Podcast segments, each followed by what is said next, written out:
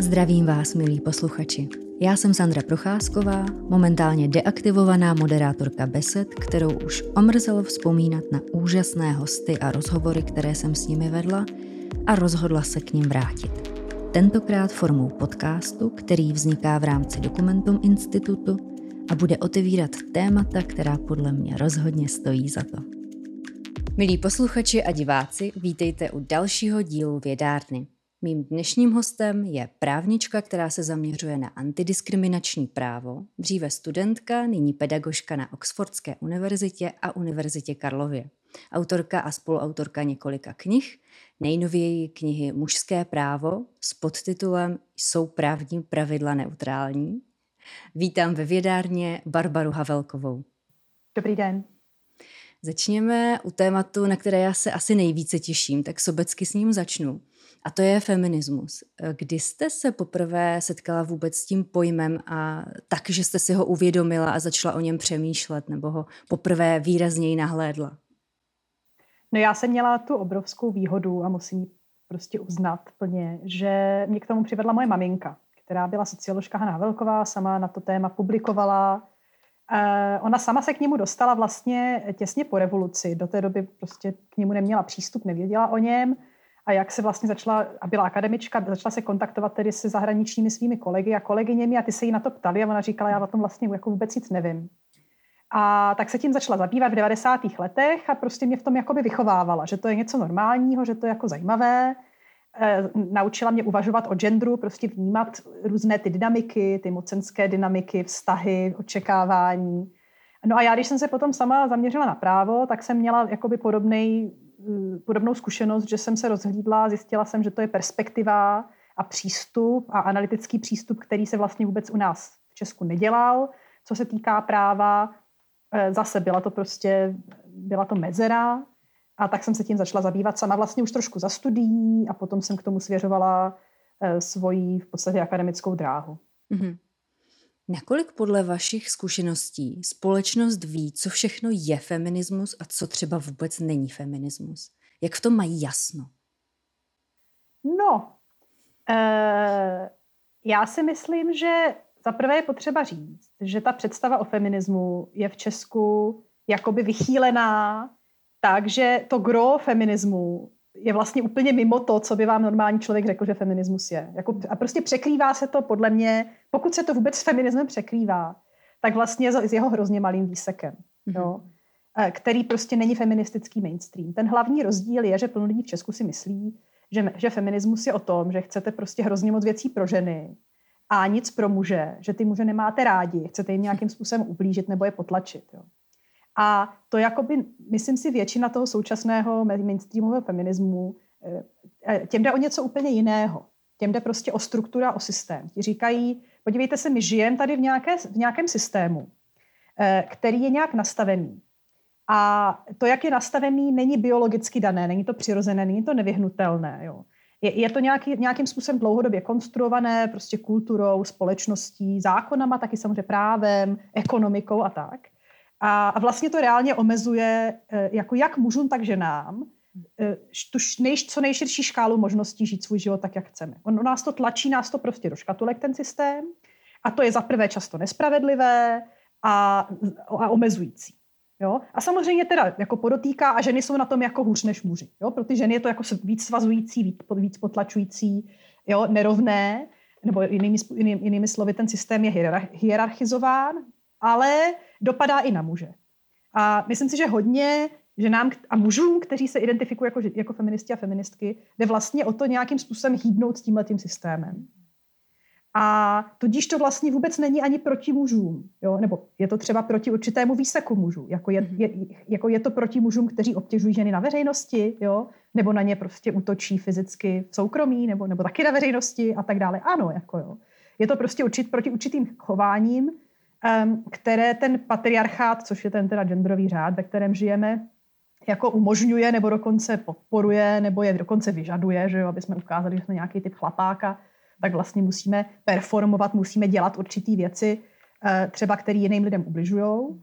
A jako na to se poukazuje, to znamená, jako chtějí feministky trošku jako změnit lidem nějakým způsobem životy nebo změnit to, o čem uvažujeme jako o normálním a správném? Asi do jisté míry jo. Ale není, nikdy to není, že bych řekla, je to prostě proti mužům. To se v mhm. podstatě s feminismem jako míjí. Jo? Um, takže to je taková dlouhá odpověď a doufám, že jsem teda zodpověděla na většinu to, co jste chtěla slyšet. Ale mm-hmm. a je to škoda, jo, protože další věc, co bych možná ještě měla k tomu dodat, je, že feminismu je, feminismu je hodně jo, a některé třeba e, v právu, řekněme, jo, se o tom taky vedou debaty, jako některé ty feminismy se zaměřují spíš na to třeba, aby ženy a muži byli jako rovnější v přístupu prostě k, ve veřejné sféře, k, nebo ve veřejném prostoru prostě k moci, jo, k politickému rozhodování, aby měli rovnost v přístupu na trh práce a tak dále. Ale existují prostě i proudy feminismu, které zdůrazňují vlastně to, jak ta zkušenost žen, hodně vě, většiny žen typicky, je prostě zkušenost péče, jo, a že ta společnost naše vlastně na to není nastavená, jo, že e, e, jakoby my vlastně pracujeme s, před představou nezávislého jedince, ale vlastně realita mnoha ženských životů je, že je na nich někdo závislý, ať už je to dítě, nebo je to třeba rodič, o kterého starý, který, o kterého pečují, nebo, nebo sami jsou třeba v určitých obdobích své zranitelnosti závislé na, na někom, kdo je živý, nebo prostě finančně třeba podpora a tak dále. A, a že vlastně třeba to dostatečně nereflektujeme.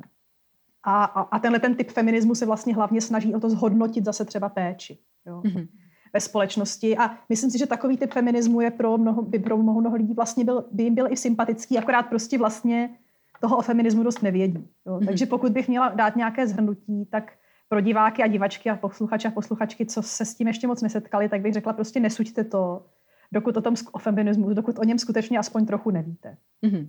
Budete příjemně překvapeni. Já si taky myslím. Já teď eh, začnu otázku jedním vaším citátem z rozhovoru s vámi. Odporu proti feminismu je těžké se zbavit, protože lidem ukazuje, že svět, ve kterém žili a mysleli si o něm, že je spravedlivý, tak takový prostě není. Je právě tahle bolestivá sebereflexe a nutnost eh, změnit ty zažité pořádky a koleje eh, ukořené toho, proč eh, se proti feminismu tolik brojí, proč se ukazuje schválně v médiích, hlavně z té negativní nebo extrémní strany, aby se to opravdu dalo zhrnout, jako to je nějaký extremismus, to nemusíme řešit. Ano, já si prostě myslím, že to je, že žijem v relativně nejistém světě. Teďka ještě se to samozřejmě zhoršené eh, v poslední dekádě dopady finanční krize, v posledních několika letech covidem a tak dále. Eh, ale v nějakém globálním prostě hledisku nějakým nástupem Číny a prostě ingerencí Ruska do českého prostě veřejného prostoru. Jo, jako prostě děje se toho hrozně moc. Eh, nemluvě samozřejmě o tom, že prostě plno Čechů a Češek se prostě potýká s docela zásadními existenčními problémy, že všichni víme, jak to vypadá s exekucemi, nedostupnost bydlení, ne, není třeba ta práce, kterou by si lidi představovali. Zkrátka jako lidi mají těžké životy. Jo a ty životy jsou často plné nejistoty a jako já se dokážu samozřejmě vcítit do toho, že člověk ne, nepot, nemá, má pocit, že nepotřebuje ještě další nový druh nejistoty um, ve svém životě. Jako zároveň to taky podle mě ukazuje jednu věc a to vlastně možná je to, co vás bude zajímat. Bavíme se jako o vzdělávání a o těchto těch věcech, že e, e, my vlastně tím, že nás e, naše vzdělávací soustava v Česku nevychovává uvažovat o věcech kriticky, tak vlastně nejsme, nejsme jako zvyklí žít třeba v něčem, co jako současně eh, potřebujeme a jako chceme podporovat ve, ve fungování, ale zároveň jsme k tomu kritičtí. A to se třeba týká i demokracie jako takové, jo? že si řekneme jako, že vlastně jdeme od extrému k extrému, jo? Um, jako buď to, to celý, je to prostě celý špatně, jo? A kdo, si, a kdo si myslí, že demokracie je dobrá, je na ní potřeba pracovat, nebo, nebo prostě diskutuje ji jako v tom jejím ideálním typu, tak je prostě naivní. To se mi stane hrozně často, že třeba řeknu, jo, tak tady třeba dělba moci a tohle a soudy mají takovouhle roli a, a, a ozve se, jako vy jste naivní. No, já nejsem naivní, já samozřejmě vím, že to v praxi jako nefunguje takhle, ale eh, my se prostě musí, my musíme kritizovat tu praxi a zároveň prostě směřovat určitému tomu ideálu, jako nepouštět ho z, a nepouštět ho z očí. Jo? Mm-hmm. A nebo třeba tady zase si můžeme říct, hele, jako jako nebudu, nejsem schopná změnit, prostě genderově přebudovat úplně všechny vztahy v mém životě, eh, jo, zároveň sama nezměním kompletně ten systém, ale můžu třeba dělat tyhle ty tři věci, si řeknu, které prostě, při, jo, jako, že kriticky vidím nějaké problémy, Například pokud jsem muž a v mojí přítomnosti řekne nějaký jiný muž něco prostě velice urážlivého, ponižujícího o ženě, ať už za jejími zády nebo její přítomnosti, tak se proti tomu ohradím. Jo? E, vychovávám své dítě prostě tak, abych neomezovala jeho jako osobnost a, a potenciál tím, že ho budu dávat do škatulky hol, holčička, princeznička, prostě zachrání princ, anebo naopak ty musíš být ten princ, co ty princezny zachraňuje a teda a teda a teda. A podobně, jo. A já nevím, třetí, řekla jsem tři, tak musím vymyslet ještě nějaký třetí. Prostě půjdu na, půjdu na demonstraci proti jako násilí na ženách, nebo jo. Mm-hmm. A, um, a, ale zároveň žiju dál svůj život. Prostě mám partnera, jako neuteču do divočiny, nepřestanu se bavit s mužema, jo, jako, a, a mám takový ten pocit, že to kloubení toho, že člověk současně něco jako vnímá kriticky a současně na tom jako v tom žije a, a, a s tím nějakým způsobem pracuje, mm-hmm. že, že na to jako nejsme vlastně vycvičený a moc nevíme, co se s tím máme poradit, jak si s tím máme poradit. Mm-hmm. A myslíte si, že v budoucnu nebudeme potřebovat ten pojem feminismus, že uh, už to bude tak nastaveno rovnostář, uh, rovno, rovnostářsky a že budeme už vychováváni od malička v tom, že to budeme cítit a mít nastaveno prostě správněji nebo blíže k té rovnosti, že už vlastně se zapomene, že nebo feminismus, že zůstane v historii jako něco, co bylo třeba bojovat, vybojovat a teď už je to hotovo. Myslíte, že to nastane? E, teoreticky ano, prakticky to nenastane jako nikdy brzo. Jo. Hmm. E, myslím si, co je taky potřeba si uvědomit, že samozřejmě ten feminismus se jakoby vyvíjí a, růz, a jsou, má různé jako momenty přerodu. Jo a že prostě na začátku 20. století se bojovalo prostě za volební právo a za právo na rozvod, jo, a za majetková práva žen, třeba zejména v Británii, tam to bylo jako obzvlášť špatné. Mm-hmm. A, a, jako, a možná si hodně lidí říkalo, až tohle to vybojujeme, tak prostě dobrý, tak máme jako hotovo. Jo. Ale prostě ukázalo se, že, ti, že, že ty překážky potom, když se, když se překonaly ty nejtěžší a opravdu jako, jako těžké vylučování, těžká diskriminace žen, opravdu právní, jo, a když se překonalo tohle, takže tam byly prostě jiné jako měkčí, skrytější, subtilnější překážky, problémy, eh, se kterým, na které bylo potřeba reagovat.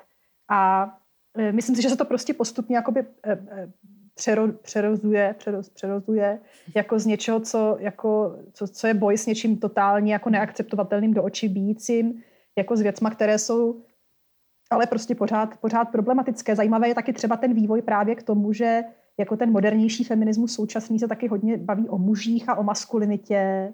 Jo, a vlastně ta pozornost se soustředila jakoby i na ně a na to, co jim právě jako způsobuje to, že třeba si se nepodporují v tom, aby byli schopní reflektovat, mluvit a dávat průchod svým emocím.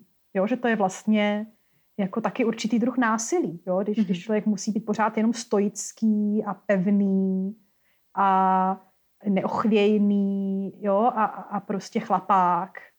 Mm-hmm. A že to, že to sebou nese jako, jako různé, různé typy daní a, a, a, a no, že za to prostě něco platíme.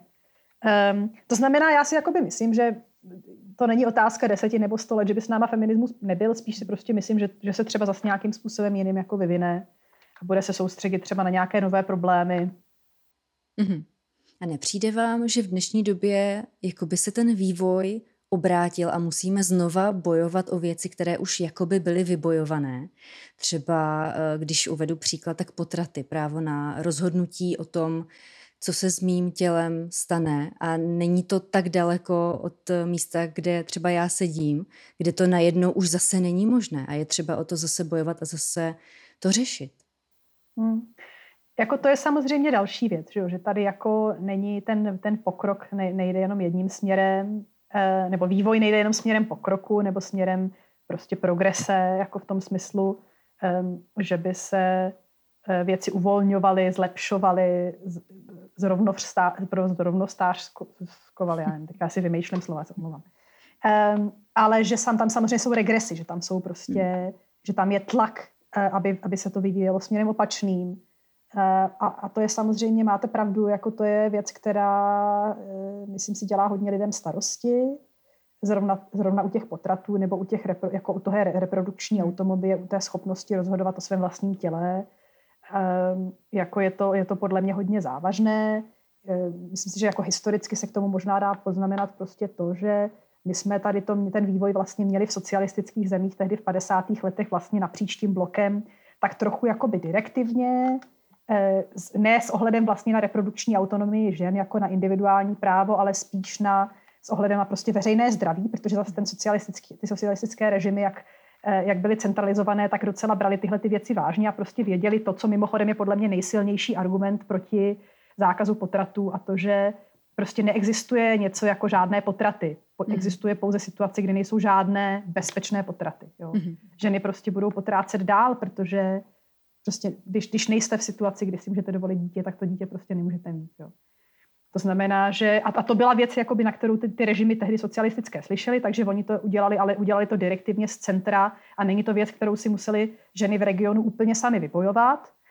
A, a prostě konzervativní tlaky současné sílící, eh, dokonce myslím si, je docela záhodno možná říci koordinované a často financované, jako třeba i za zahraničí, eh, tak, eh, tak ty prostě teďka nabývají na síle, na hlase, a na moci ve střední a východní Evropě, v těch postsocialistických zemích a ten tlak na, na reprodukční svobodu je prostě jako velký.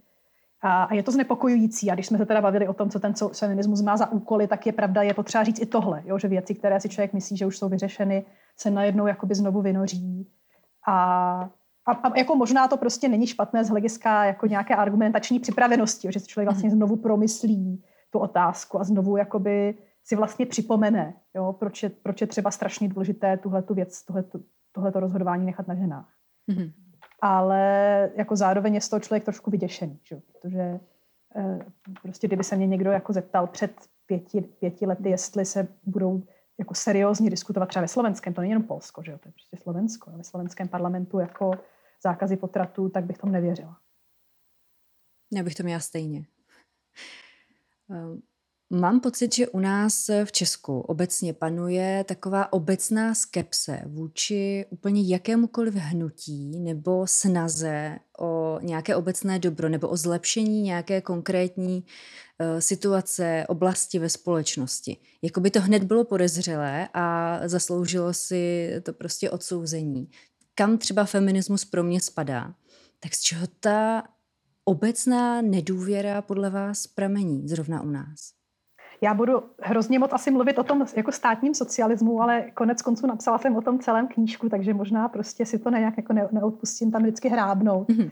analyticky, ale já si zase myslím, že to hodně souvisí prostě s tím, že um, se tady vytvořil pocit, že jako ta, ta idea toho, toho státního socialismu nebo komunismu chceme-li, je prostě právě tahle ta idea toho konání dobra. Jo? Že to je nějaký systém, který jakoby se snaží transformovat společnost, právo, ekonomiku s nějakými prostě jako hodnotovými cíly a podívejte se, jak to dopadlo.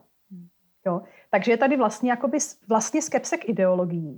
A co se tady podařilo udělat v 90. letech, je prodat tu myšlenku, že jakoby washingtonský koncenzus, to znamená ten neoliberální koncenzus těch, těch volných trhů, eh, že je vlastně neutrální, že je hodnotově neutrální a že jakoby nebude nikoho do ničeho tlačit, že si každý může dělat, co chce a že, že to je jako, za prvé, za prvé, že to je pravda, což pravda taky úplně není. To, to samozřejmě má taky že pod sebou jako vrstvy a vrstvy různých druhů hodnot, eh, které taky nejsou jako neodiskutovatelné, nebo nejsou taky nevyhnutelné nebo přirozené. Za prvé, ale za druhé, že jako prostě život je lepší, jo? když se vlastně, eh, když se nebavíme o tom, kam směřujeme, jakou společností bychom měli být a tak dále. Jo?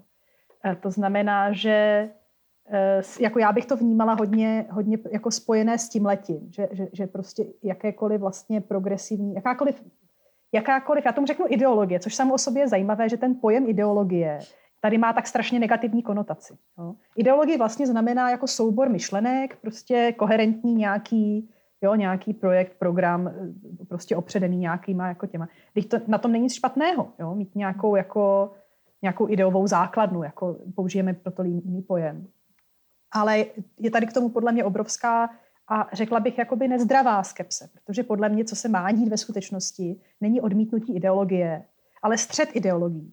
Jo, kdy si hmm. jakoby teda řekneme, co si jako myslíme a proč, k čemu chceme směřovat jo, a proč k tomu chceme směřovat a jakými prostředky a někdo jiný řekne, já to jakoby vidím jinak. Já si myslím, že ty hodnoty jsou, nebo naše cíle a tak dále jsou jiné a tak dále. Hmm. Ale že si řekneme, nastolíme tady systém, který, jakoby nemá, který je neutrální, nemá žádné hodnoty a, a nechoďte, nechoďte za náma s ideama, eh, je vlastně eh, jako problém, je to nebezpečné, je to takový jako eh, je to vlastně je to, že, je to vlastně spoléhání jako na trh, hmm. který ale jako který nemá na mysli lidský život, nemá na mysli lidskou důstojnost, nemá na mysli jako kvalitu života. Jo? Je to prostě um, jako a bez ohledu na to, že vlastně ani sám jako nevytváří to, jako, ta, jako i kdyby to bylo jenom, jenom z hlediska toho, že bude vypra, vytvářet prostě férová ekvilibria, to taky jakože není úplně pravda. Jo? Ale myslím, prostě je to jakýsi vývoj, podle mě, který nám jako přišel k nám v 90. letech. My jsme se od něho ještě úplně neoprostili, ale myslím si, že je potřeba ho přehodnotit prostě z těch důvodů, který jsem právě řekla. Mm-hmm. Já už jsem narazila na mediální obraz, když jsem mluvila o feminismu, o tom, že média často pracují s extrémy eh, záměrně, protože jejich cílem není informovat eh, v kontextu a v globálu vždycky, ale spíš eh, je to mít počet zhlédnutí, počet přečtení a zakoupení. Tak pomohlo by podle vás v té recepci těchto hnutí, která mění společnost nebo chtějí pomáhat měnit společnost, kdyby eh, se ten mediální obraz budoval i na základě nějakých pozitivních vzorů, kdyby se tam dostávaly právě eh, když to řeknu úplně hloupě, rozumné feministky, které jsou sympatické a ukazují se takové, jaké jsou jako normální ženy, které nechtějí žádné eh, extrémní hlouposti, ale jde jim v podstatě o to, o co si podle mě jde většině lidí, akorát se bojí označit se za feministu. Tak tyhle ty pozitivní vzory, máme jich dost? Já si myslím, že jo. A vlastně jako z hlediska toho, těch pozitivních vzorů, třeba mezi novinářkama máme prostě plno jako skvělých, uh, skvělých žen, uh, pracujících navíc teďka v, ne, jako v nezávislých médiích nebo, mhm. nebo, nebo ve veřejných médiích, prostě, kde jsou hodně potřeba, dělají dobrou práci. Uh, myslím si, že prostě z mojich kontaktů třeba se studentstvem, jako já tam vidím prostě hodně, už, už je to trošku jiné, než to bylo třeba právě před 10-15 lety, kdy, to, kdy přiznat se k feminismu jako byl opravdu radikální jako krok. Jo, dneska to řekne podle mě třeba víc holek. Problém je podle mě jeden. Za prvé, že se otvírají nůžky. To znamená, že jakoby sílí ta, ta, ta, taková ta progresivní bublina jo, těch lidí, kteří um, s tím feminismem souzní, ale myslím si, že se zároveň jako vlastně radikalizuje velice i taková, i taková ta prostě konzervativní proti feminismu, proti genderu, jo, jako um, to znamená, že to, jako, to je první problém. Myslím si, a zase je to určitá zátěž dědictví komunismu, že tady jako jakákoliv, jakákoliv levicovost sebe menší je okamžitě označená za neomarxismus. To znamená, že ta nálepka toho feminismu většinou není ta jediná nálepka, která vám přilítne. A jako to znamená, že část těch novinářek, který mám teďka na mysli, já třeba nebudu jmenovat, aby to nebylo jako, eh, že, že nějakým jako stavím takhle teďka jako, jako terče, ale že prostě, protože pracuji třeba na levicových tématech, jako je kvalita práce, eh, prostě ubytování a bydlení a tak v podstatě kdykoliv člověk řekne, že jako má starost o eh, jako nějakou sociální spravedlnost ve společnosti, tak, tak tahle ta věta z vás udělá v očích jako mnoha lidí ještě neomarxistů. Jo. A to je samozřejmě jakoby další problém, že i docela rozumní lidi si strašně rychle vás zaškatulkujou na, ta, na těchto těch jakoby dvou osách. Za prvé feministka, za druhé neomarxistka a vlastně vás trošku přestanou poslouchat. Mm-hmm. Nebo, nebo, nebo prostě vás neberou tak vážně nebo něco. Jo. To znamená, že jako těch překá, jak chci tím části říct, že těch překážek jakoby je víc. No a pak je samozřejmě ta překážka, kterou zmiňujete vy. To znamená, že když člověk vlastně jako mluví docela rozumně a, a ne úplně jednoduše, tak je vlastně, tak není clickbait, tak prostě není z hlediska kliků eh, a kontroverze eh, až tak zajímavý. A ještě jedna věc je potřeba zmínit. A to, že prostě ženy to mají ve veřejném prostoru jako výrazně horší než muži. To znamená, že udělat to rozhodnutí, já budu z kůží na trh. Budu vidět. Uh, jo, dám svou tvář, své jméno, svůj třeba facebookový profil a tak dále, prostě vlastně jako najednou jako vystrčím ho tam do, do, do, těch, do té bouře toho, co se děje prostě v českém veřejném prostoru, jako to chce, to chce prostě odvahu, pevn, jako hroší kůži, chce to určitou náturu.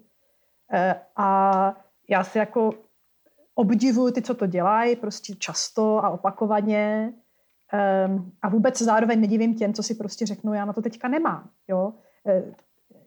Ženy, ženy jsou prostě um, objekty výrazně vyššího procenta útoků a výrazně závažnější útoků. To jsou výhrušky s násilněním, to jsou výhrušky prostě smrtí. Často si ty lidi najdou vaši domácí adresu, někam ji prostě dají. Jo?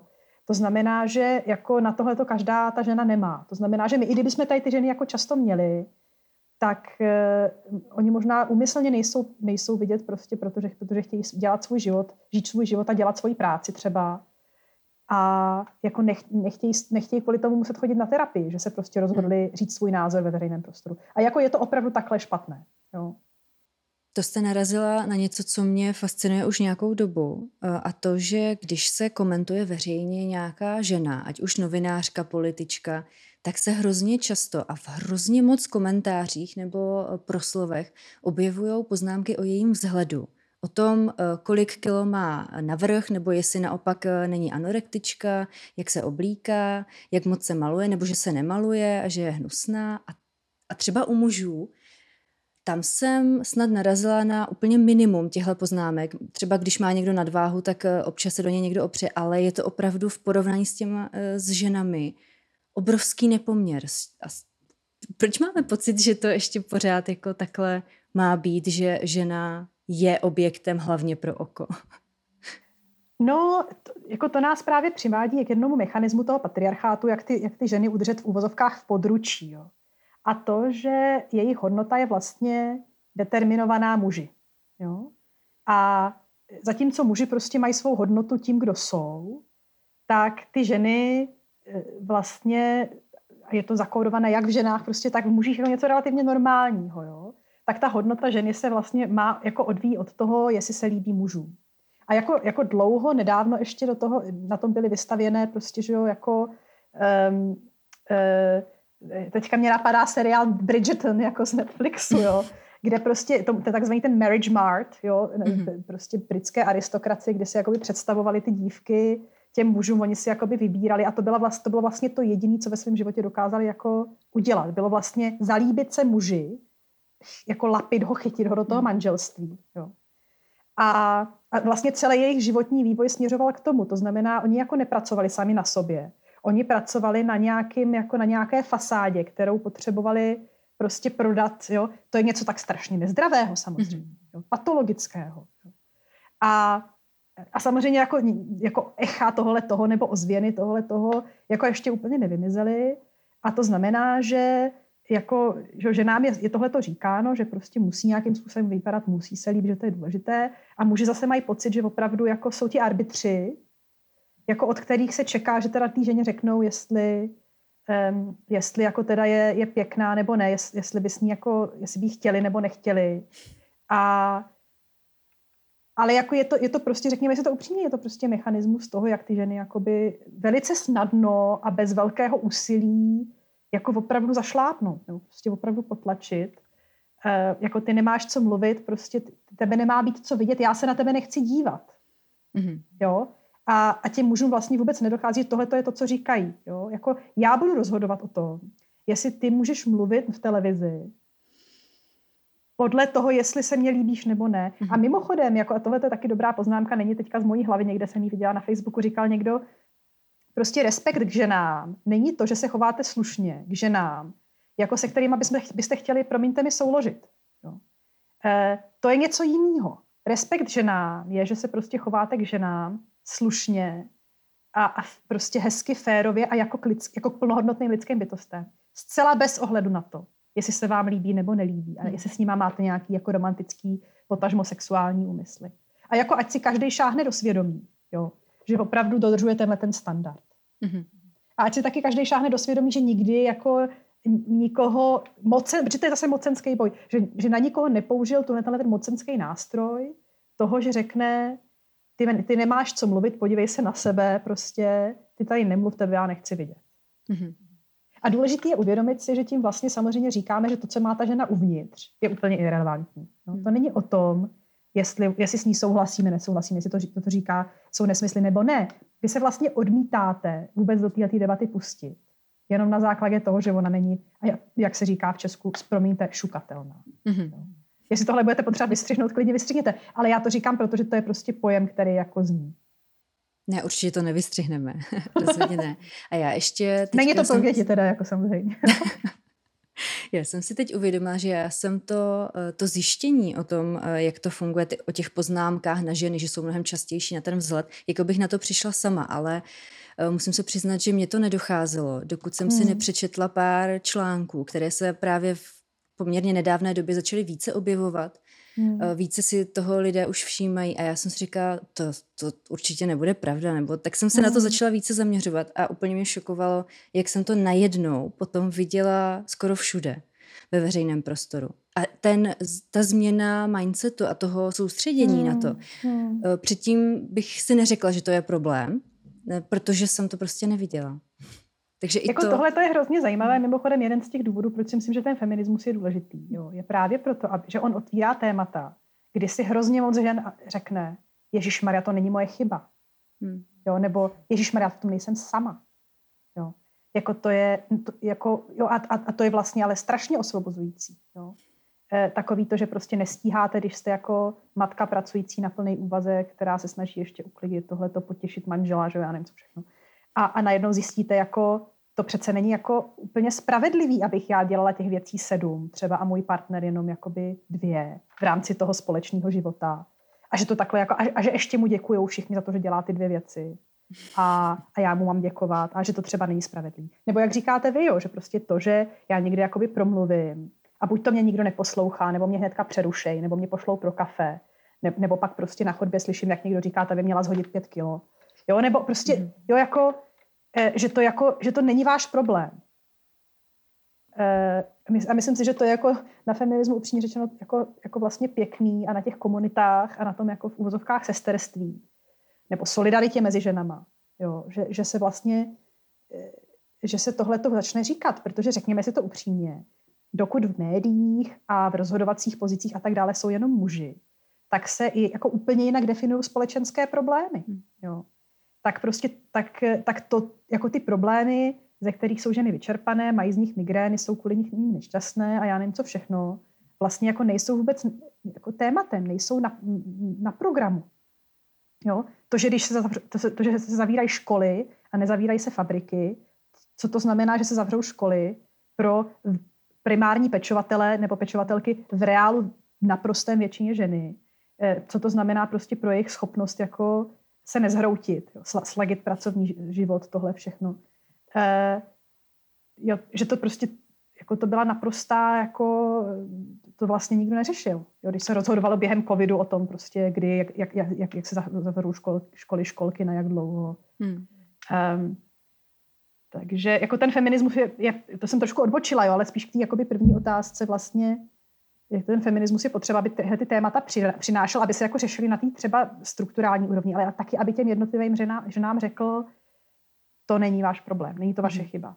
Dě, děje se to hodně a je potřeba s tím něco dělat jako nad rámec toho vašeho třeba individuálního vztahu s partnerem nebo, mm. nebo s nadřízeným nebo něco. Řada feministek a feministů říká, že feminismus ve výsledku zlepší život úplně všem, a často reagují na to, na to lidé výsměchem nebo nepochopením, nebo nedokážou si představit, jak feminismus může přispět k lepšímu životu mužů. Tak můžete zmínit eh, nějaký příklad, v čem by rovnější společnost byla lepší i pro ty muže? No já jsem to vlastně do, do určité míry um, zmiňovala už dřív. Uh, Za prvé si prostě myslím, že um, by to, by to mužům prostě umožnilo být takový, jaký jsou individuálně. To znamená, pokud jsou prostě citlivým mužem, tak by je prostě celý život nikdo nevychovával a netlačil do toho, aby byli mačo.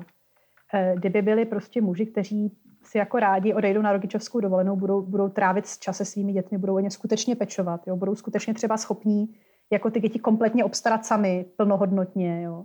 aniž by eh, třeba jenom si s nima hráli, ale, ale všechno ostatní obstarávala žena, eh, kteří prostě třeba chtějí, chtějí, a chtějí, a souvisí to s tím, že chtějí mít třeba pauzu v kariéře, kteří prostě nechtějí jít za těma penězma, za tou kariérou, ale prostě chtějí si to snížit na částečný úvazek, jejich žena si sníží prostě práci na částečný úvazek a budou, budou společně prostě slaďovat a budou být jako vlastně, jo, nebudou, přich, nebudou odcházet v sedm a přicházet v devět a vlastně žít jako se svýma, se svou ženou a dětma oddělené životy. Jako to všechno jsou taky jako docela, jak bych to řekla, jako nároky, které my na ty muže de facto potom máme a ne každému to musí vyhovovat. Jo? Hmm. Ale dokud, dokud jsou ty věci takhle nastavené, třeba včetně toho, že, že diskriminace v odměňování, když ženy berou méně, reálně znamená, že když se ta rodina potom rozhoduje, eh, kdo bude třeba odcházet a pečovat o dítě, jako čí výpadek vlastně příjmu může ta rodina snést, tak, ehm, tak samozřejmě, když ten muž bere víc, že jo, a,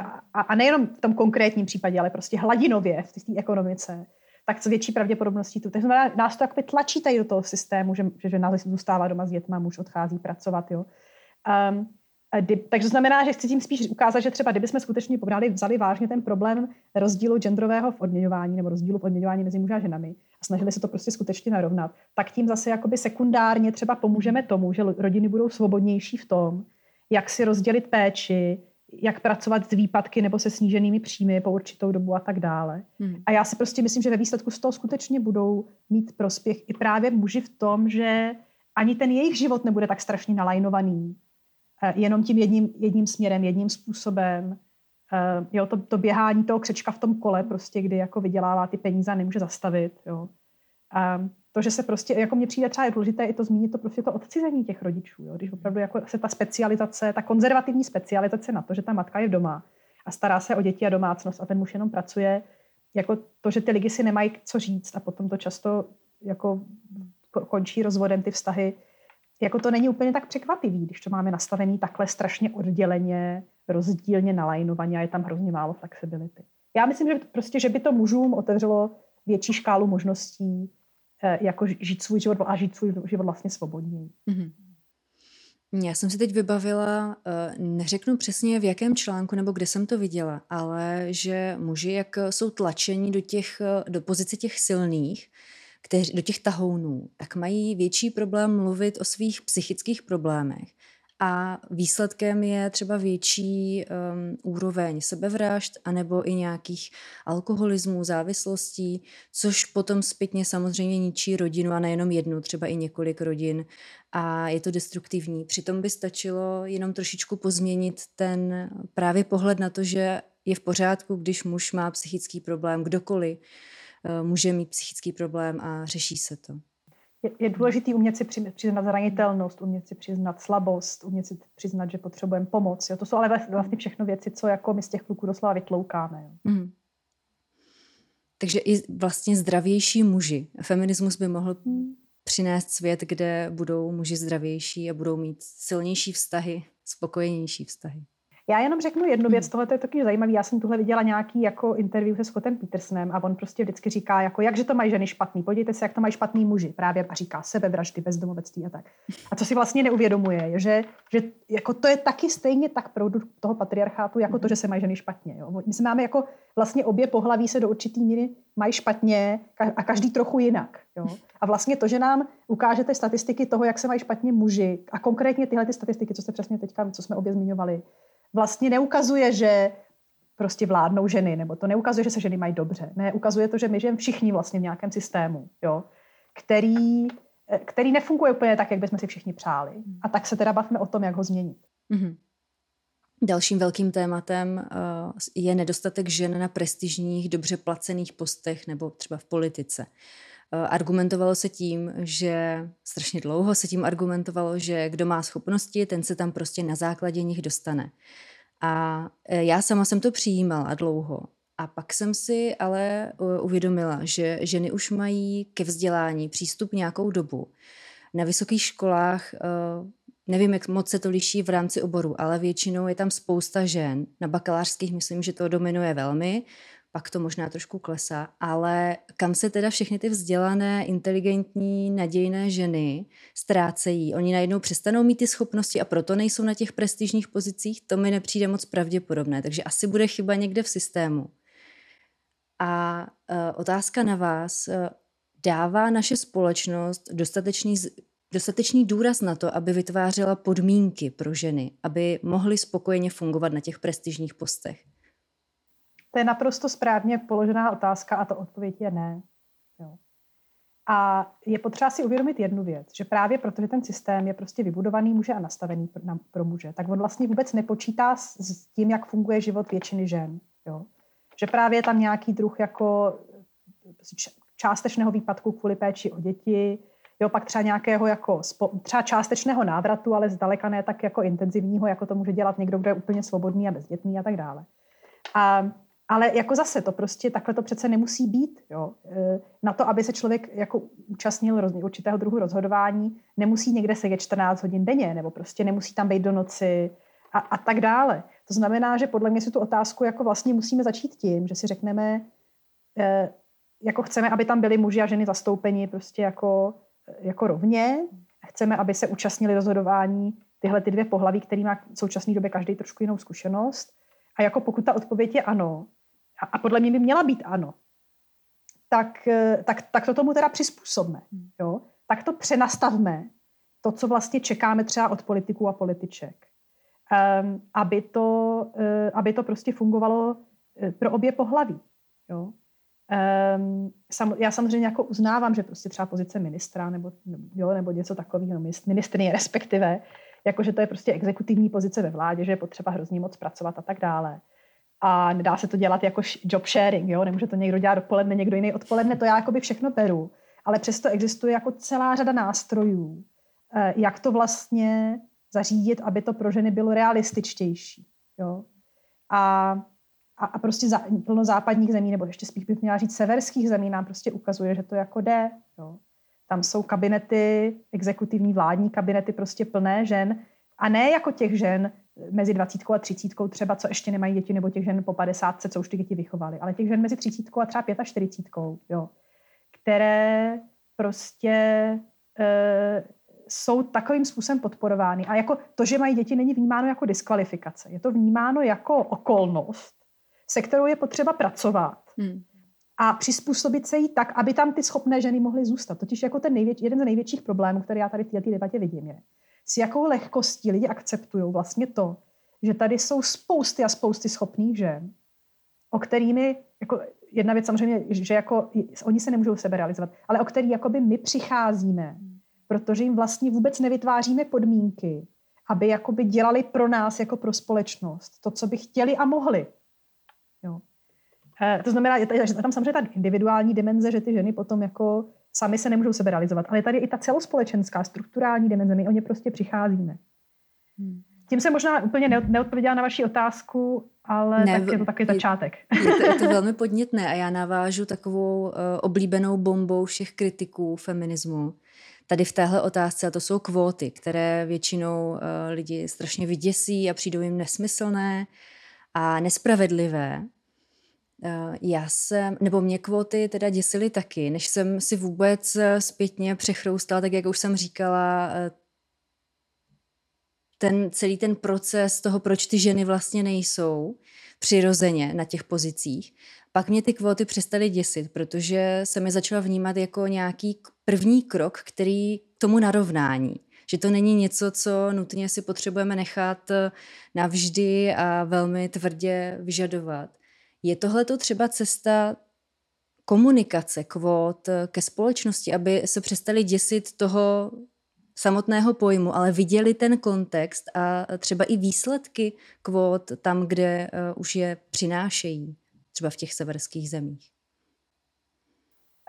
Um, teďka vůbec nevím, kde začít. Je tam toho hodně, co se dá říct. Řeknu, první věc, kterou řeknu, je, že já si vlastně myslím, že aby člověk skutečně byl pro kvóty, tak musí jako si vůbec přiznat, že tady je nějak, že jako musí si přiznat problém a jako identifikovat ho jako nespravedlnost. Jo.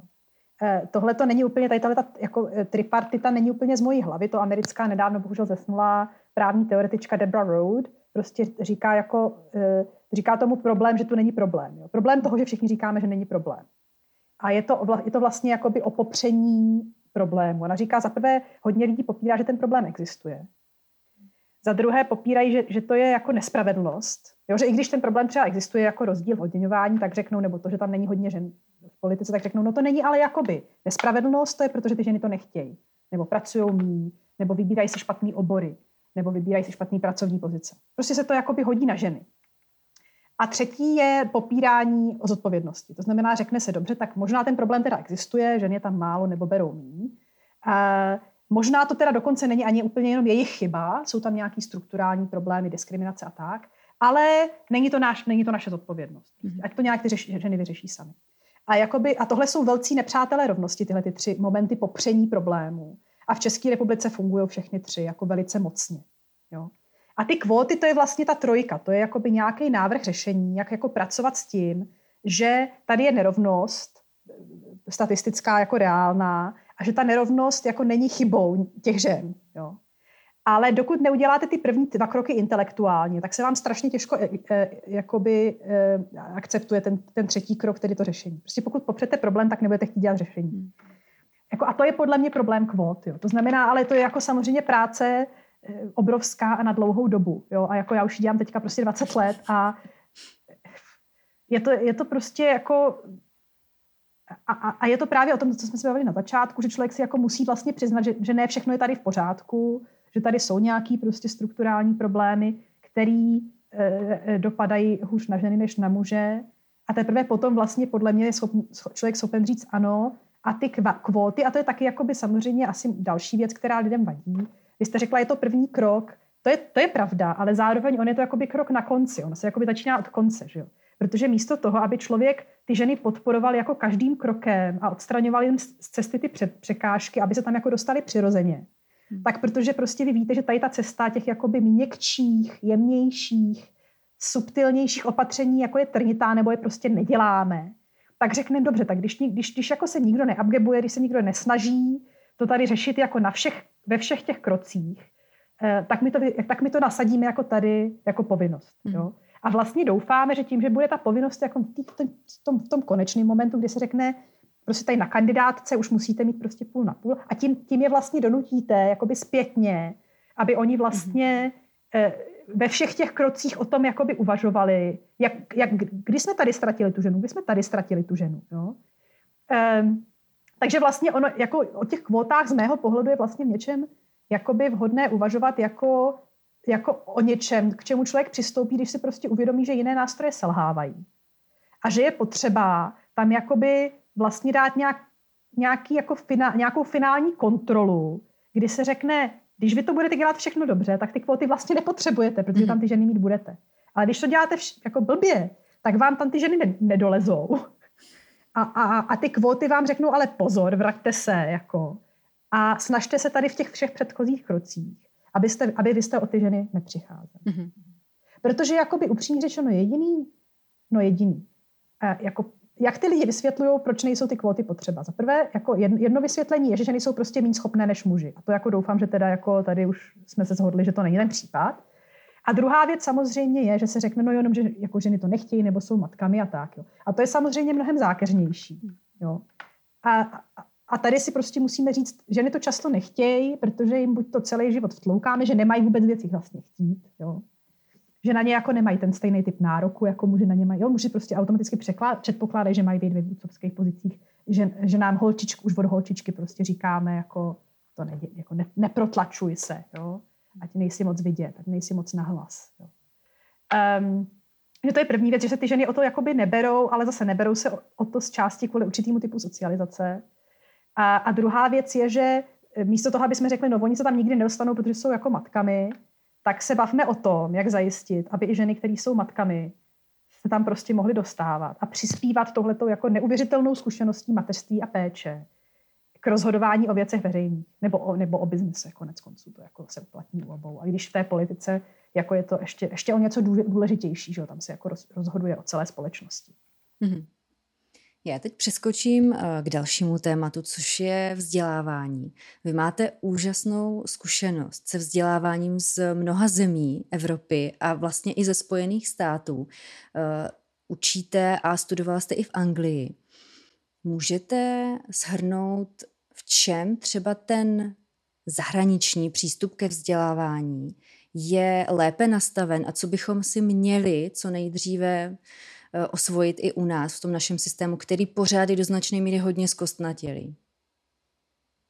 Pro mě je ta nejdůležitější věc a myslím si, že se to jakoby s každým momentem a každým rokem jakoby víc a víc výrazňuje je, že nejde o to věci vědět, ale jim jako rozumět.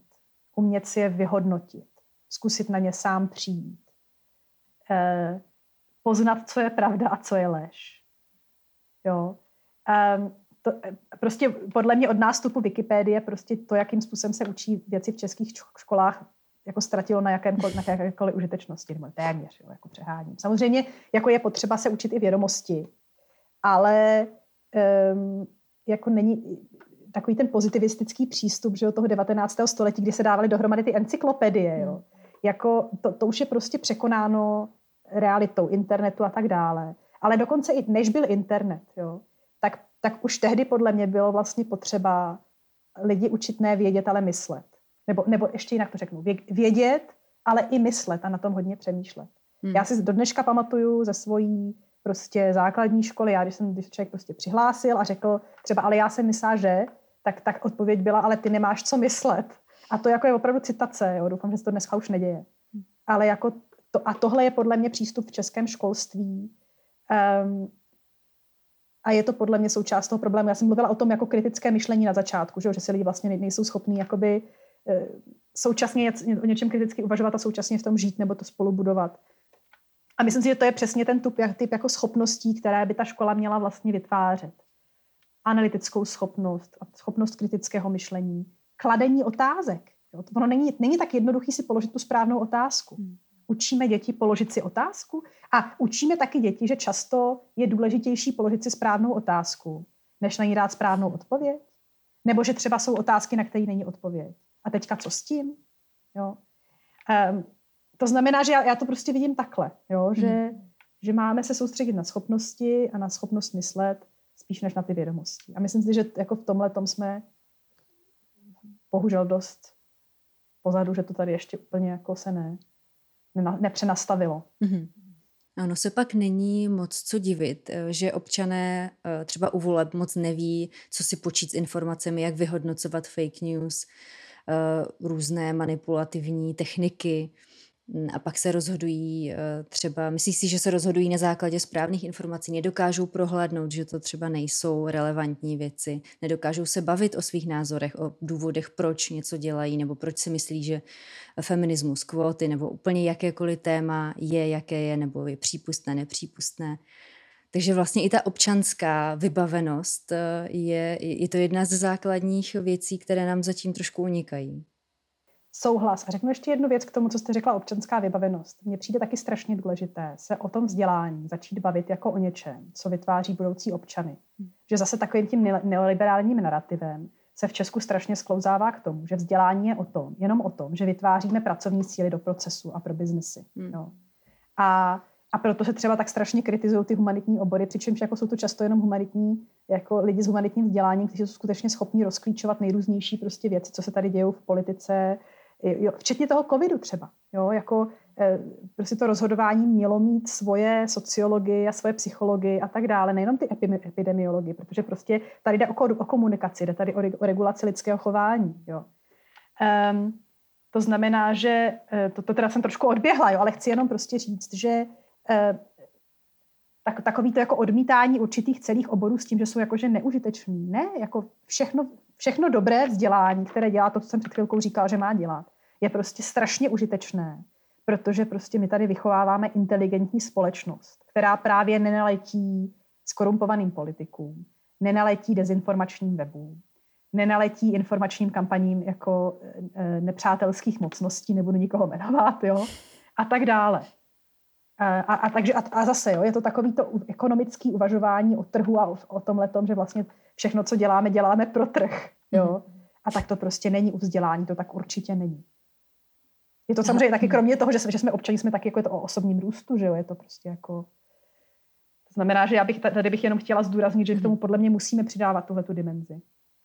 Tak Dokonce jako primární, ne, jo, ne, nejenom jako, jako sekundární. Mm-hmm.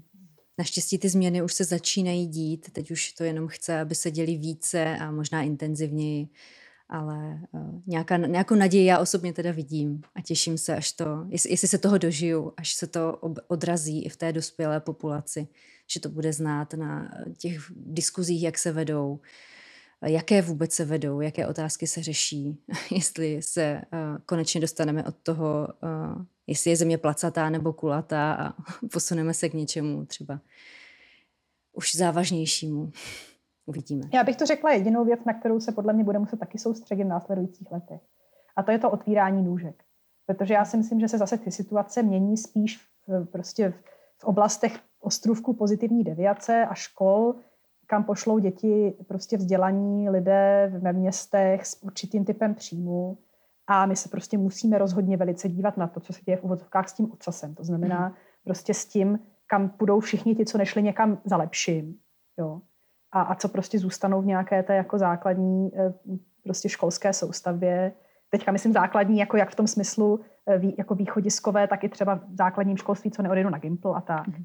A myslím si, že to je, jako nejsem samozřejmě sama, kdo o tom problému mluví a kdo o něm ví, ale jako to je, to je další věc, na kterou si tahle společnost musí dávat velice pozor. Jo? Že nejde, nejde, nejde jenom o to zlepšovat ty věci pro elitu, ale jde o to zlepšit ty věci prostě napříč tou populací, napříč tím stupni vzdělání, napříč regiony a, a napříč, napříč typem školy. Mm-hmm. Pojďme teď k právu, které je eh, velice eh, zajímavou součástí každé civilizované společnosti. Zajímavou, protože nějakým způsobem tu společnost reguluje, aby se jí žilo co nejlépe. Co je nejčastější příčinou podle vás toho, že ten cíl práva, čili nějaká spokojené fungování společnosti v jednom prostoru, není naplňován nebo že se nezdaří? Um, no, um, já jsem teďka mám pocit, že se opakuju, protože jsem něco podobného říkala jako před nedávem v nějakém jiném rozhovoru a snad to nevadí. Um, já, jak žiju mezi dvěma společnostmi, mezi tou českou a britskou, tak tam prostě spatřuju obrovský rozdíl um, v, v respektu k právu a k právnímu státu a, a v související prostě jakési sociální kohezi. Jako to Británie má svých, svých problémů taky hodně, že jo, Brexit a je to teďka hodně jako politicky a ideově rozdělená země. Ale prostě navzdory tomu, tam a priori ta práva svým občanům, eh, ta vláda svým občanům důvěřuje. A ty občani, pokud třeba nevěří své vládě, tak ale aspoň věří tomu právnímu státu.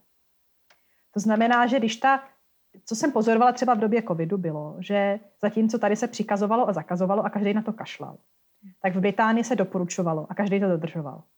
Jo. A to je prostě situace, kterou, ale já si bohužel v Česku, jako problém je samozřejmě v tom, že když v Česku vy přikážete nebo zakážete, tak na to většina lidí bude kašlat, ale a když to doporučíte, tak na to tuplem budou kašlat. Jo. To znamená, že jako, a musíme si to prostě přiznat, tohle to jako je obrovský problém, eh, se kterými se tady jako potýkáme v našem prostoru, že ta vláda, ta, ten stát očekává, že lidi budou podrazáci, ale zároveň, že hodně lidí, pokud k tomu mají jenom malinkou příležitost, ten stát skutečně podrazí. No. A, a ještě jsou na to jako hrdí. A je to, jako, je to taková ta, jak, se to, jak bych to nazvala, prostě Jánošíkovská historka mm-hmm. od, od boje, jo. A jako to je strašně nezdravé, znamená to, znamená to prostě vlastně, že ten stát, eh, jako to, čemu se říká red tape anglicky, jo, že ten stát vlastně jako chrlí neuvěřitelné množství furt byrokratických požadavků, aby všechno, všechno musí ten občas do, dokázat, nechat si ověřit, přeložit, ještě jednou doložit, jo, ještě, ještě po třetí doložit, jít s tím na pět úřadů.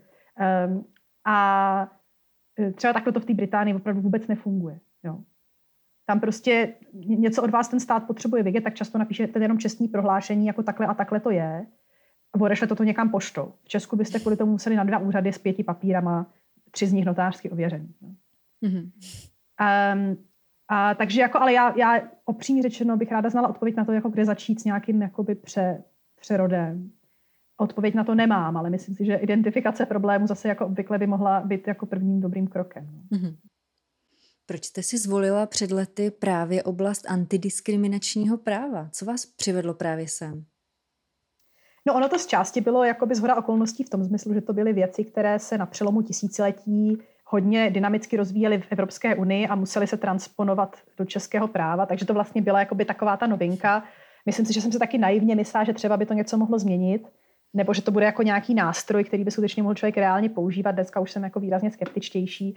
Ale, ale zároveň přesto je to, i když to třeba není vyloženě efektivní, tak je to jakoby oblast práva, která vlastně eh, jako mluví, chceme-li, o různých problémech a, jako, a vytváří určitý typy nástrojů na to, jak o nich jakoby uvažovat. A v tom smyslu vlastně jsem hodně ráda, že jsem se tomu antidiskriminačnímu právu věnovala, protože když člověk uvažuje o rovnosti mužů a žen, nebo o patriarchátu, nebo o genderu, tak je to prostě jako nástroj, um, který je užitečný. Uh-huh. A vidí ho společnost jako důležitou součást systému práva, nebo spíš jako nějaký zdroj problémů a zbytečností? Uh, jako nejsem socioložka, nemám tohle vyskoumaný, hádám, ale myslím mm. si, že společnost prostě ho jako, buď to o něm toho moc neví, nebo je to prostě iritant, jako pro hodně lidí v tom smyslu, že ho vnímají jako něco, co dává práva nepřizpůsobivým, kverulantům, nefacha, nemakačenkům a, a prostě a, a, a uprchlíkům, co poslední mimochodem ani není, není pravda, protože to tam jako není takhle zakotveno. A, a jim ne. Jo. Hmm. A samozřejmě v některých případech to tak je, ale vlastně každý minimálně bude třeba jednou starý a jeden z těch diskriminačních důvodů prostě před, před diskriminací na základě něhož ten antidiskriminační zákon chrání je věk. Hmm. To znamená, že on vlastně jakoby pomáhá větším segmentům, nebo, nebo prostě to, že skončíte na vozíčku, že jo, a bude z vás eh, vlastně invalida a zase je tam ten, ten zákonný chráněný důvod. Um, uh, teďka mi úplně vypadlo slovo. Uh, postižení, že jo. Tak, uh, tak zase prostě najednou se můžete dostat do situace, kdy vám to k něčemu bude. Um, ale to je takové to prostě jako zdraví a bohatý chudému nemocnému nevěří trošku, jo? že to je mm-hmm. prostě podle mě tenhle ten problém. Um, no. Mm-hmm. A když se podíváme na naše české právo jako takové, jsou nějaké oblasti nebo body, kde ještě vidíte nějakou diskriminaci vyloženě v tom právu, v samotném, které by chtělo narovnat? Já si myslím, že takové to, že, se, že by se prostě někde objevilo jako muž může tohle a že na to nemůže, jo. To si myslím, že už tam jakoby není. E, objevuje se to někdy, že třeba něco je tam jakoby pro ženy, zejména v souvislosti s, s, prostě s tou reprodukční schopností, tedy v souvislosti s mateřstvím, porodem, těhotenstvím a tak dále, ale to si vlastně myslím, že je v pořádku. Mm-hmm.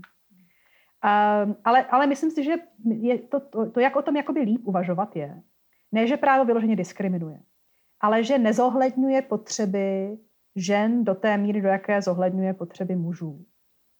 Nebo že nezohledňuje potřeby lidí s, s typem zkušeností, jako mají ženy, jako právě třeba péče, nebo zkušenost s násilím, se sexuálním násilím. Hmm. Prostě věci, které typicky jako prožívají mnohem častěji ženy. Že, že jim prostě není věnována až taková pozornost. Jo. A, a těch momentů, kdy to právo by třeba mohlo dělat víc pro něco, co je skutečně zásadní společenský problém a ono prostě nereaguje. Hmm. Protože, tam, protože tam ty lidi, o které jde, nemají zastoupení. Tak jako těch ještě existuje hodně. Jedním příkladem je zálohová, zálohování výživného. Jo. Což je prostě věc. Fakt, že jako hodně žen, matek, samoživitelek nebo prostě živi, jako živitelek, které mají, jsou, žijí odděleně od otce dětí, který má platit nějaké výživné, ale střídavě neplatí nebo platí moc málo nebo prostě a tak dále. Hmm jako to je prostě problém, se který se tady potýkají tisíce žen.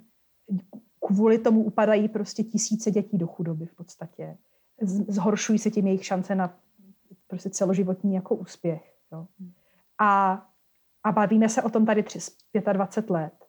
A zákon byl prostě přijatý nedávno a upřímně řečeno jako je rozhrozný. Jako rozhodně nedělá to, co by vlastně ve skutečnosti skutečně dělat měl. To znamená dát těm jakoby samopečujícím rodičům určitý prostě pocit jako finanční jistoty, nepřidávat jim nějaké administrativní povinnosti a stresy. Aby prostě oni mohli se soustředit skutečně na to vychovávání těch dětí. A, a nebýt byti za to, že jsou prostě v rodině, v neúplné rodině. Mm-hmm. A, takže to je jeden příklad za všechny, ale takovýchhle případů v tom právu máme prostě hodně. Takže jde spíš o jakési jakoby, o jakýsi prostě nezájem, o určitý typ problémů, které já jsem přesvědčena, kdyby se s nimi potýkali muži, tak se to řeší zítra. Mm-hmm. Co podle vás uh, zabírá na předsudky, které lidi mají, ať už vůči, jak jsme říkali, různým snahám o zlepšení společnosti, nebo i vůči určitým menšinám, prostitutky, uh, samoživitelky, uh, můžu, můžu jmenovat dalších x. Co na předsudky? Jak na ně? Ty jo, to kdybych na to měla skutečně odpověď, tak zase to budu někde vydělávat, doufám, dobrý peníze. Nemám úplně, ale um, jako myslím si, že samozřejmě užitečný jsou takový ty intelektuální cvičení, kdy nějakým způsobem dostanete toho člověka, co tomu jakoby nevěří, um, intelektuálně a emocionálně do pozice, kde si to jako může sám vlastně ochutnat, vyzkoušet. Jo. Um, a, a, a tu, a, ať už jakoby zkušenostně, nebo třeba nějakou hrou, nebo něčím. Jo. Jako mimochodem, tohle to jsou přesně podle mě ty věci, které by se třeba měly učit ve školách. Mm-hmm. Jo. Tenhle ten druh právě empatie, eh, jako k lidem, kteří žijou trošku jiné životy, jsou nějací trošku jiní, jako jakou můžeme mít jinou životní zkušenost. A existují na to, že jako pedagogicky jsou vytvořené různé nástroje právě proto, um, jo, jak si třeba ochutnat tu zkušenost ostrakizace na základě něčeho, co nemůžete ovlivnit. Jo. Mm. Takové to, jak rozdělíte třídu na ty modrooké a tmavooké a teďka s nimi jinak zacházíte. No, jako dá, nějaký věci se takhle dají. Jako mm-hmm. Někteří lidi tu zkušenost třeba získají tím, že vědou do zahraničí a najednou nejsou pánové tvorstva, ale jsou prostě ty jako východoevropaní, že jo? Mm. Ty jsou prostě podezřelí a trochu smrdějí. A, a takhle, jo. Mm. Myslím si, že se dá se o tom samozřejmě jako, jako mluvit. Tak jako o tom konec konců mluvíme teďka my dvě, ale některý lidi jsou prostě hodně rezistentní. No. Mm. Uh, tak, asi. A samozřejmě jako určitě jsou taky prostě třeba nástroje toho, jako mimochodem tohle je jedna věc, která je možná zajímavá, je vlastně otázka jako, ono je mnohem snazší změnit chování, než změnit uvažování. Jo, to znamená, že když řešíte nějaký problém, třeba řeknu rozdílnost v odměňování, jo, tak samozřejmě, jako pokud to chcete řešit z gruntu, tak byste se měla zaměřit na odstraňování předsudků. Ale to je jako výrazně náročnější projekt. Pokud chcete jenom mít výsledky, tak třeba můžete si říct, vůbec nebudu s nimi diskutovat o předsudcích, ale dám jim, dám jim nějaký nástroj, třeba nějaký software, který prostě udělá regresy na ty věci, které jako objektivně uh, může ten zaměstnavatel zohledňovat při odměňování. A na konci mu z toho prostě vypadne, že tam, že tam jsou nějaké neudůvodněné rozdíly, řekne se mu, tak se na to jako zaměř, zkus to nějak odstranit. A vlastně se u tom jakoby vůbec nebudeme bavit o genderu, o, o patriarchátu, já nevím co všechno. Jo, a, a budeme měnit čistě chování jakoby v té povrchové rovině a nepůjdeme do hloubky. A jako upřímně řečeno, asi je potřeba dělat obojí. Jo, když o tom prostě uvažujeme, tak, tak eh, když třeba máme nějaký právě projekt, řeknu třeba narovnat eh, rozdíly v odměňování, tak je prostě potřeba dávat jakoby ty, ty praktické nástroje um, a, a případně třeba i ty povinnosti jako je plnit, jako tak, aby o tom lidi nemuseli moc přemýšlet a prostě se jim to snadno aby to mohli snadno udělat. Mm. Ale myslím si, že zároveň jako je potřeba i vést tu debatu často bolestivou, jako o tom, proč to tak prostě je. Mm. A to je ta vlastně ta debata o předsudcích. A od předsudku je jenom krok eh, ke stereotypům, které nebývají tak vyostřené, ale můžou být o to nebezpečnější, protože si je často neuvědomujeme, jak už jsem eh, zmínila na vlastních příkladech několika. Tak eh, aby člověk s nima pracoval, tak potřebuje investovat vlastní energii, vyvinout nějakou aktivitu. Tak jak přesvědčit společnost, že to je dobrá investice? že by to měli dělat? No zase to souvisí trošku podle mě s tou otázkou um, jest, jako hodnot. Jo? A vlastně toho, jestli jako společnost považujeme vůbec za důležité, aby jsme, aby jsme byli jako slušní a mravní lidé. A já ten pojem slušný člověk je vlastně, mě to hrozně mrzí, že byl v podstatě jako e, unesen hmm. e, určitým jako segmentem společnosti, která jako se slušností nemá vedle ní ani neležela. Jako já myslím slušný v takovém tom jako masarykovském smyslu, v takovém tom prvorepublikovém, taky s určitými teda jako e, možná, možná by to tam taky chtělo ještě trošku nějaké ujasnění, ale prostě v takovém tom smyslu jako, jako chovat se k jiným tak, jak chcete, aby oni se chovali k vám. Chovat se prostě s plným, nejenom s tolerancí, ale prostě s plným respektem, jo, i třeba k tomu, že jsou jiní než vy. Um, jako snaha porozumět předtím, než budeme soudit. Jo, prostě jo, má to takovýhle různý jako parametry. Um, a já si vlastně myslím, že součástí toho problému je už tohle, že v české společnosti jakoby kdo chce být, kdo chce být slušný a mravný a poctivý, tak je trochu za blbce. To znamená, že jako my se podle mě v první rovině vůbec musíme shodnout na tom, nebo musíme shodnout, jako měli, by, ne, měli bychom se prostě snažit, aby jako jsme posun, udělali posun tady, jo. že je jako správný, aby se lidi snažili, aby se lidi snažili. Mm-hmm. A, a, a, a, potom je teda dobrý se teda říct jako a snažit se dělat co, že jo? A pak těch věcí prostě jako nebát se a nekrást a mluvit pravdu a, a tak dále, jako těch je víc. Ale já myslím, že my máme, my máme ten problém ještě jakoby, ještě dřív. Že než vůbec se, než, než se bavíme o tom, o co se snažit, tak my vlastně jsme trochu skeptický k tomu se snažit. A to zase souvisí s těma ideologiemi, že kterým jako jsme se bavili, že vlastně eh, je tady taková jako um, taková skepse k hodnotám a k ideám. Hmm. Řada odborníků u nás naráží na častý nešvar, že se k jejich oboru nebo k problematice vyjadřují lidé, kteří na první pohled vůbec nerozumí, ale ten prostor si uzurpují a jejich informace se potom šíří, samozřejmě v době internetové a globalizační, eh, velkou rychlostí často a nabaluje se to.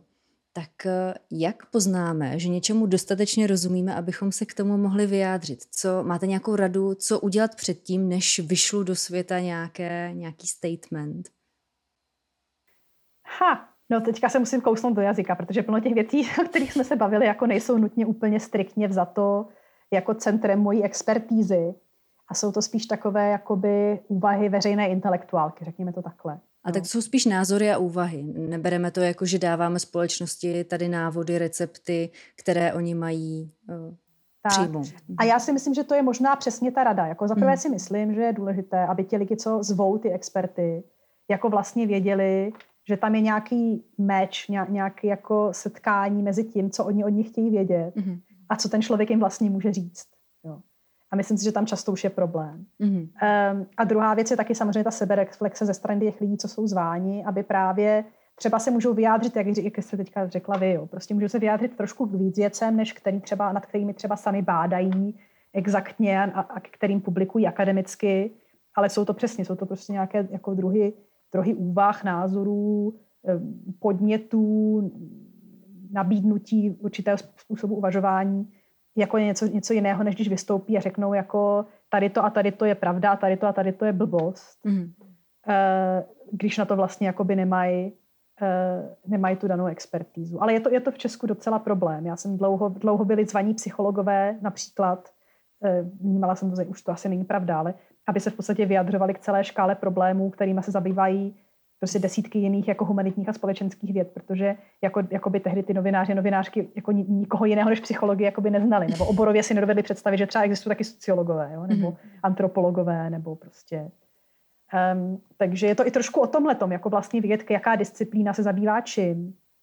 Jo, a vědět, že prostě, když se budeme bavit o chudobě, tak, eh, tak chceme možná třeba spíš sociologa, socioložku, než psychologa, psycholožku, i když třeba taky. A nebo ještě jinak bych to měla říct každému bychom měli pokládat trošku jiné otázky, protože oni nám jsou schopní z toho problému jako pokrýt jenom jeho určitou část. Takže pokud mm-hmm. chceme tomu porozumět komplexně, tak se vlastně musíme bavit se s celou škálou odborností. Mm-hmm. Když jsme teď narazili na ta různá témata, která rezonují ve veřejném prostoru, tak eh, vy máte tu zkušenost česko-britskou. Rezonují v Británii ve veřejném prostoru podobná témata jako v Česku, nebo se to v něčem liší? Řeší Češi to též, co Britové?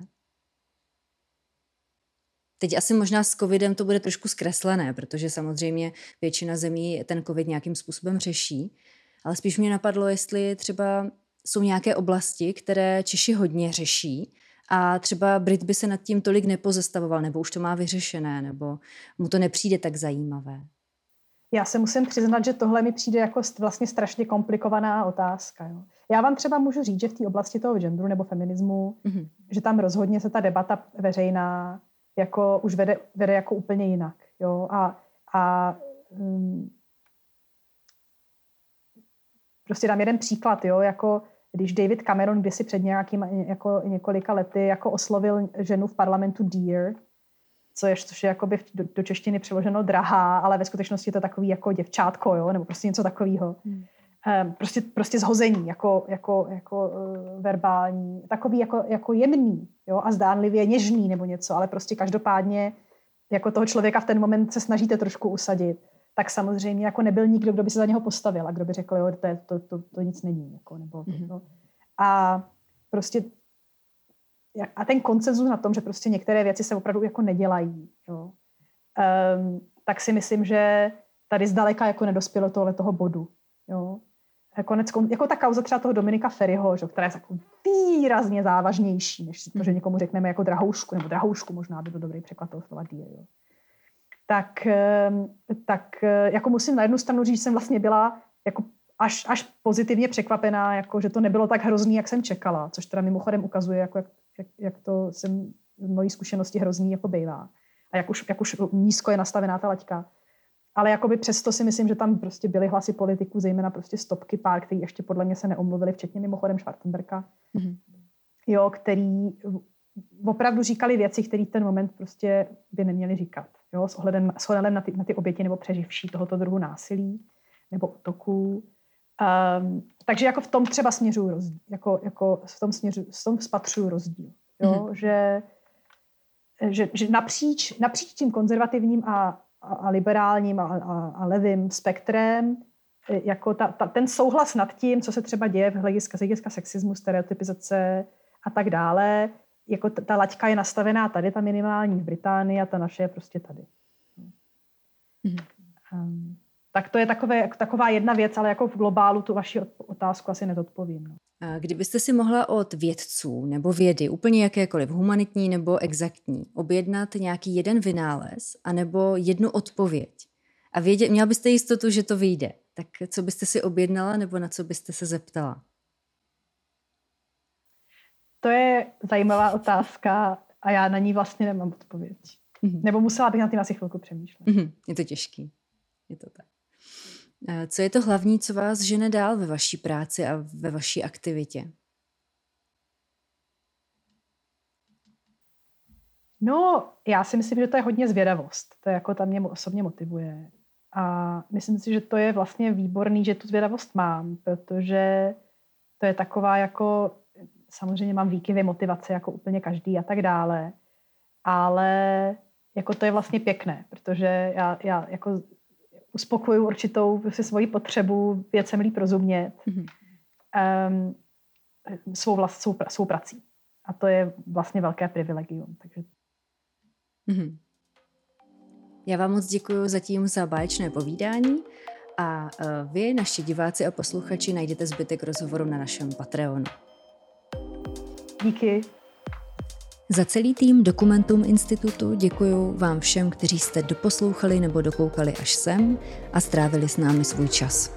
Budu moc ráda, když mi prostřednictvím sítí Dokumentum Institutu napíšete, jak se vám vědárna líbila, čeho byste chtěli více, čeho méně, na jakého hosta byste se rádi podívali nebo kterého byste chtěli ve vědárně slyšet.